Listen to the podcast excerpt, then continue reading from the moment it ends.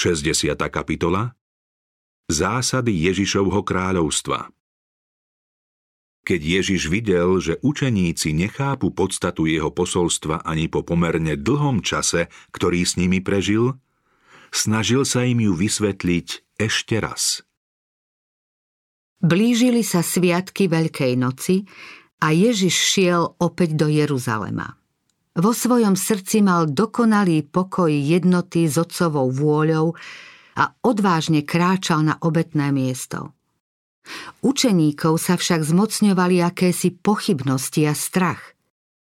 Spasiteľ išiel pred nimi a oni trpli a so strachom išli za ním. Kristus si opäť povolal svojich dvanásť učeníkov a s väčšou určitosťou než kedykoľvek predtým im otvorene vyložil, ako bude zradený a čo musí vytrpieť.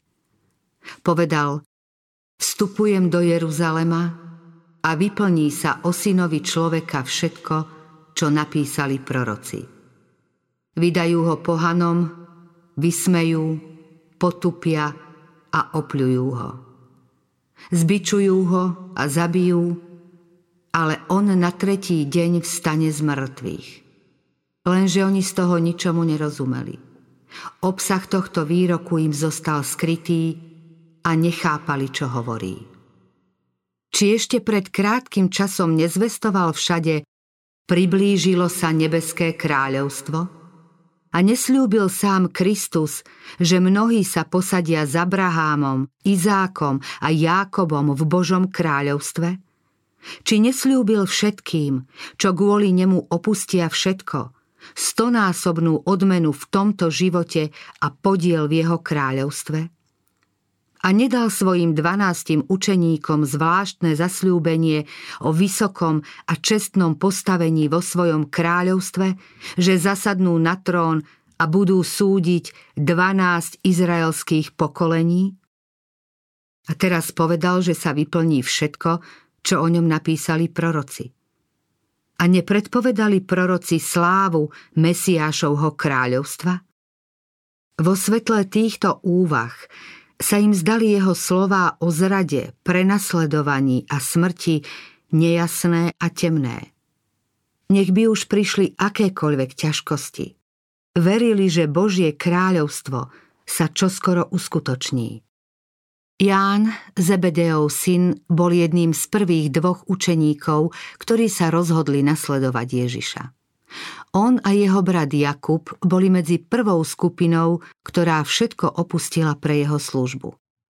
Ochotne opustili dom i priateľov, aby mohli byť s ním. Chodili a rozprávali sa s ním. Boli s ním v domácom súkromí i vo verejných zhromaždeniach. On rozptýľoval ich obavy, vyslobodzoval ich z nebezpečenstva – zmierňoval ich utrpenie, tešil ich v zármutku a trpezlivo s láskou ich učil.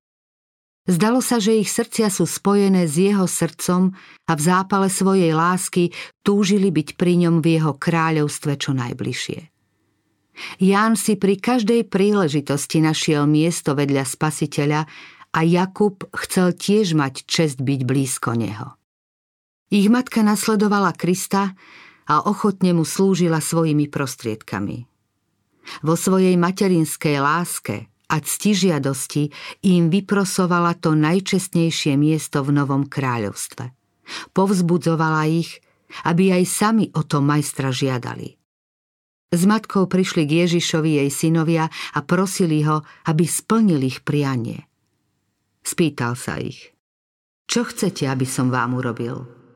Matka odpovedala, Povedz, aby títo moji dvaja synovia sedeli jeden po tvojej pravici a druhý po tvojej ľavici v tvojom kráľovstve. Ježiš ich trpezlivo počúva, nekarhá ich, pretože chcú sebecky predstihnúť svojich bratov. Číta v ich srdciach. Vie, aká hlboká láska ich k nemu viaže.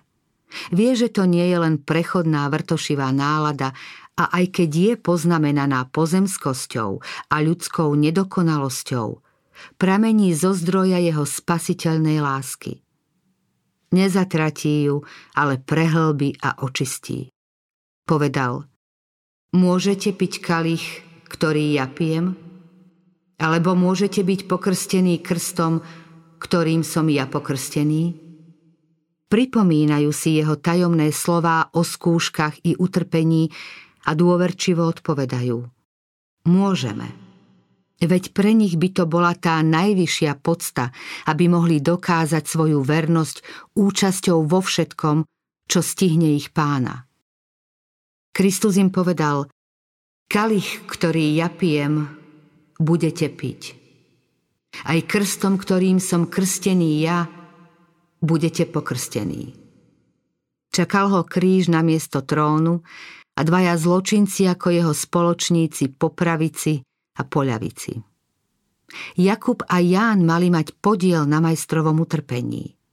Jeden prvý z bratov zahynie mečom, druhý bude musieť najdlhšie zo všetkých znášať únavu, pohanu a prenasledovanie. Ježiš pokračoval.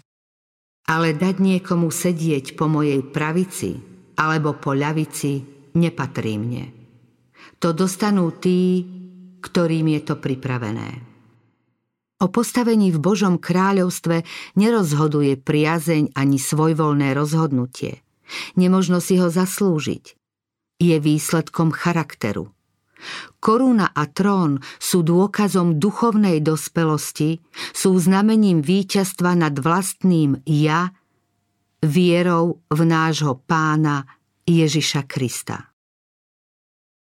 Láska je zo všetkého najdôležitejšia. Oveľa neskôr, keď sa učeník Ján stal Kristovi blízkym práve účasťou na jeho utrpení, pán mu zjavil podmienku vstupu do jeho kráľovstva. Kristus povedal, toho, kto zvíťazí, posadím vedľa seba na mojom tróne, ako som aj ja zvíťazil a zasadol som s mojím otcom na jeho tróne. Toho, kto zvíťazí, urobím stĺpom v chráme svojho Boha a už viac nevíde von. A napíšem naň meno svojho Boha, aj svoje nové meno. Apoštol Pavol napísal Ja už totiž mám byť obetovaný a už nastal čas môjho odchodu. Dobrý boj som bojoval, beh som dokončil, vieru som zachoval. Už mám pripravený veniec spravodlivosti, ktorý mi vonen deň dá pán. Pri Kristovi bude najbližšie ten, kto sa na zemi nechal najviac naplniť duchom sebaobetavej lásky. Lásky, ktorá sa nevypína, nevystatuje sa, nie je sebecká, nerozčuľuje sa, nemyslí na zlé. Lásky, ktorá vedie učeníka, ako viedla aj nášho pána, aby sa vzdal všetkého, žil, pracoval a obetoval sa až na smrť pre záchranu ľudstva. Tento duch sa prejavil aj v živote apoštola Pavla. Povedal, veď pre mňa žiť je Kristus, pretože jeho život zjavoval Krista a zomrieť zisk zisk pre Krista, pretože aj smrť mala zvestovať moc jeho milosti a ľudí privádzať k nemu. Povedal, Kristus bude oslávený v mojom tele, či už životom, alebo smrťou. Keď ostatní desiati učeníci počuli, o čo Jakub a Ján žiadajú, veľmi ich to pobúrilo. Každý z nich si totiž predstavoval, že to najvyššie miesto v kráľovstve patrí jemu. Hnevalo ich, keď videli, ako títo dvaja z nich chceli mať prednosť. Keď sa opäť zdalo, že sa obnovuje spor o to, kto má byť v popredí, Ježiš zavolal rozhnevaných učeníkov k sebe a povedal im Viete, že vládcovia panujú nad národmi a mocnári ich utláčajú. Medzi vami to tak nemá byť. Vo svetských kráľovstvách postavenie znamenalo osobné povýšenie. Zdalo sa, že ľud je tu len na to, aby dbal o blaho vládnúcich vrstiev. Vplyv, bohatstvo, vzdelanie, to boli prostriedky vládcov na ovládnutie más. Vyššie vrstvy mali rozmýšľať, rozhodovať, užívať si a vládnuť, nižšie museli poslúchať a slúžiť. Náboženstvo, ako všetko ostatné, bolo otázkou moci.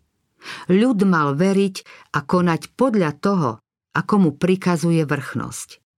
Právo človeka slobodne myslieť a konať sa vôbec neuznávalo. Kristus budoval kráľovstvo na iných zásadách.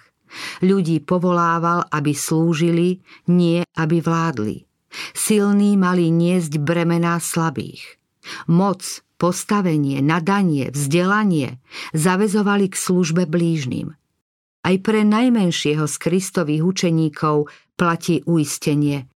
A to všetko pre vás.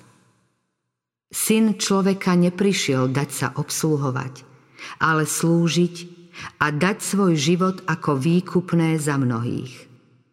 Medzi svojimi učeníkmi bol Kristus ako ten, ktorý nesie starosti a bremeno ostatných.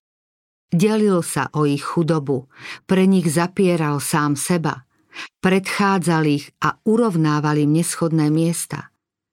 Čo skoro sa má skončiť jeho pozemské dielo a obetuje vlastný život – Zásada, podľa ktorej sa Kristus správal, má viesť aj členov cirkvy, ktorá je jeho telom. Podstatou a zmyslom spasenia je láska. V Kristovom kráľovstve sú najvyššie tí, ktorí sa riadia jeho príkladom ako pastieri jeho stáda. Pavlové slová vystihujú pravú dôstojnosť a česť kresťanského života – hoci som slobodný voči všetkým, stal som sa sluhom všetkých. Nehľadám, čo mne vyhovuje, ale čo osoží mnohým, aby boli spasení. V otázkach svedomia nesmieme uplatňovať nejaké násilie. Nikto nemá ovládať myseľ iného, rozmýšľať za neho, alebo mu určovať, čo je jeho povinnosťou. Boh dal každému človekovi slobodu myslieť a rozhodovať sa podľa vlastného presvedčenia. Tak každý z nás sa bude Bohu zodpovedať za seba. Nikto nemá právo zasahovať do osobnosti iného. Tam, kde ide o zásady, nech je každý presvedčený o svojom. V Kristovom kráľovstve neexistuje nejaký vrchnostenský ani povýšenecký útlak či donúcovanie. Nebeskí anieli neprichádzajú na zem vládnuť a prijímať pocty, ale sú poslami milosrdenstva a pomáhajú ľuďom povznášať ľudstvo. Zásady spasiteľovho učenia i jeho slová si v celej ich kráse zachoval v živej pamäti Ježišov milovaný učeník. Ján neprestal do konca svojho života pripomínať cirkevným zborom. Toto je zväzť, ktorú ste počuli od začiatku, aby sme jeden druhého milovali. Čo je láska? Poznali sme z toho, že On položil za nás svoj život. Aj my sme povinní dávať život za bratov. Tento duch vanul v prvej cirkvi po vyliatí Ducha Svetého. Množstvo veriacich malo jedno srdce a jednu dušu. A nik z nich nehovoril, že niečo z toho, čo mal, je jeho, ale všetko mali spoločné. Medzi nimi nebolo núdzneho. Apoštoli veľkou silou vydávali svedectvo o zmrtvých vstaní pána Ježiša a na všetkých spočívala veľká milosť.